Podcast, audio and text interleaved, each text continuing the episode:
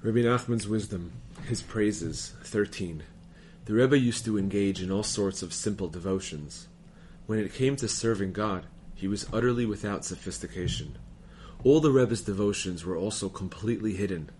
As soon as he found himself in public, he would make a special effort to do all sorts of childish things. He would jump and play so much that no one could tell he really wanted to devote himself to God. The following childhood custom illustrates both these points. As a young child, the Rebbe would often exchange several silver coins for coppers. Then he would secretly enter the synagogue through the window, taking along his copy of Shaarei Tzion.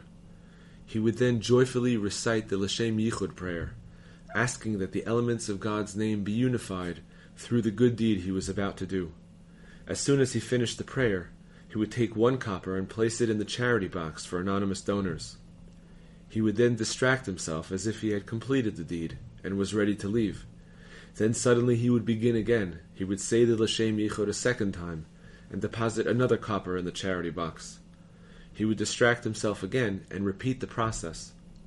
The Rebbe would do this again and again until he had placed every single copper in the charity box, each time repeating the L'Shem Yichud.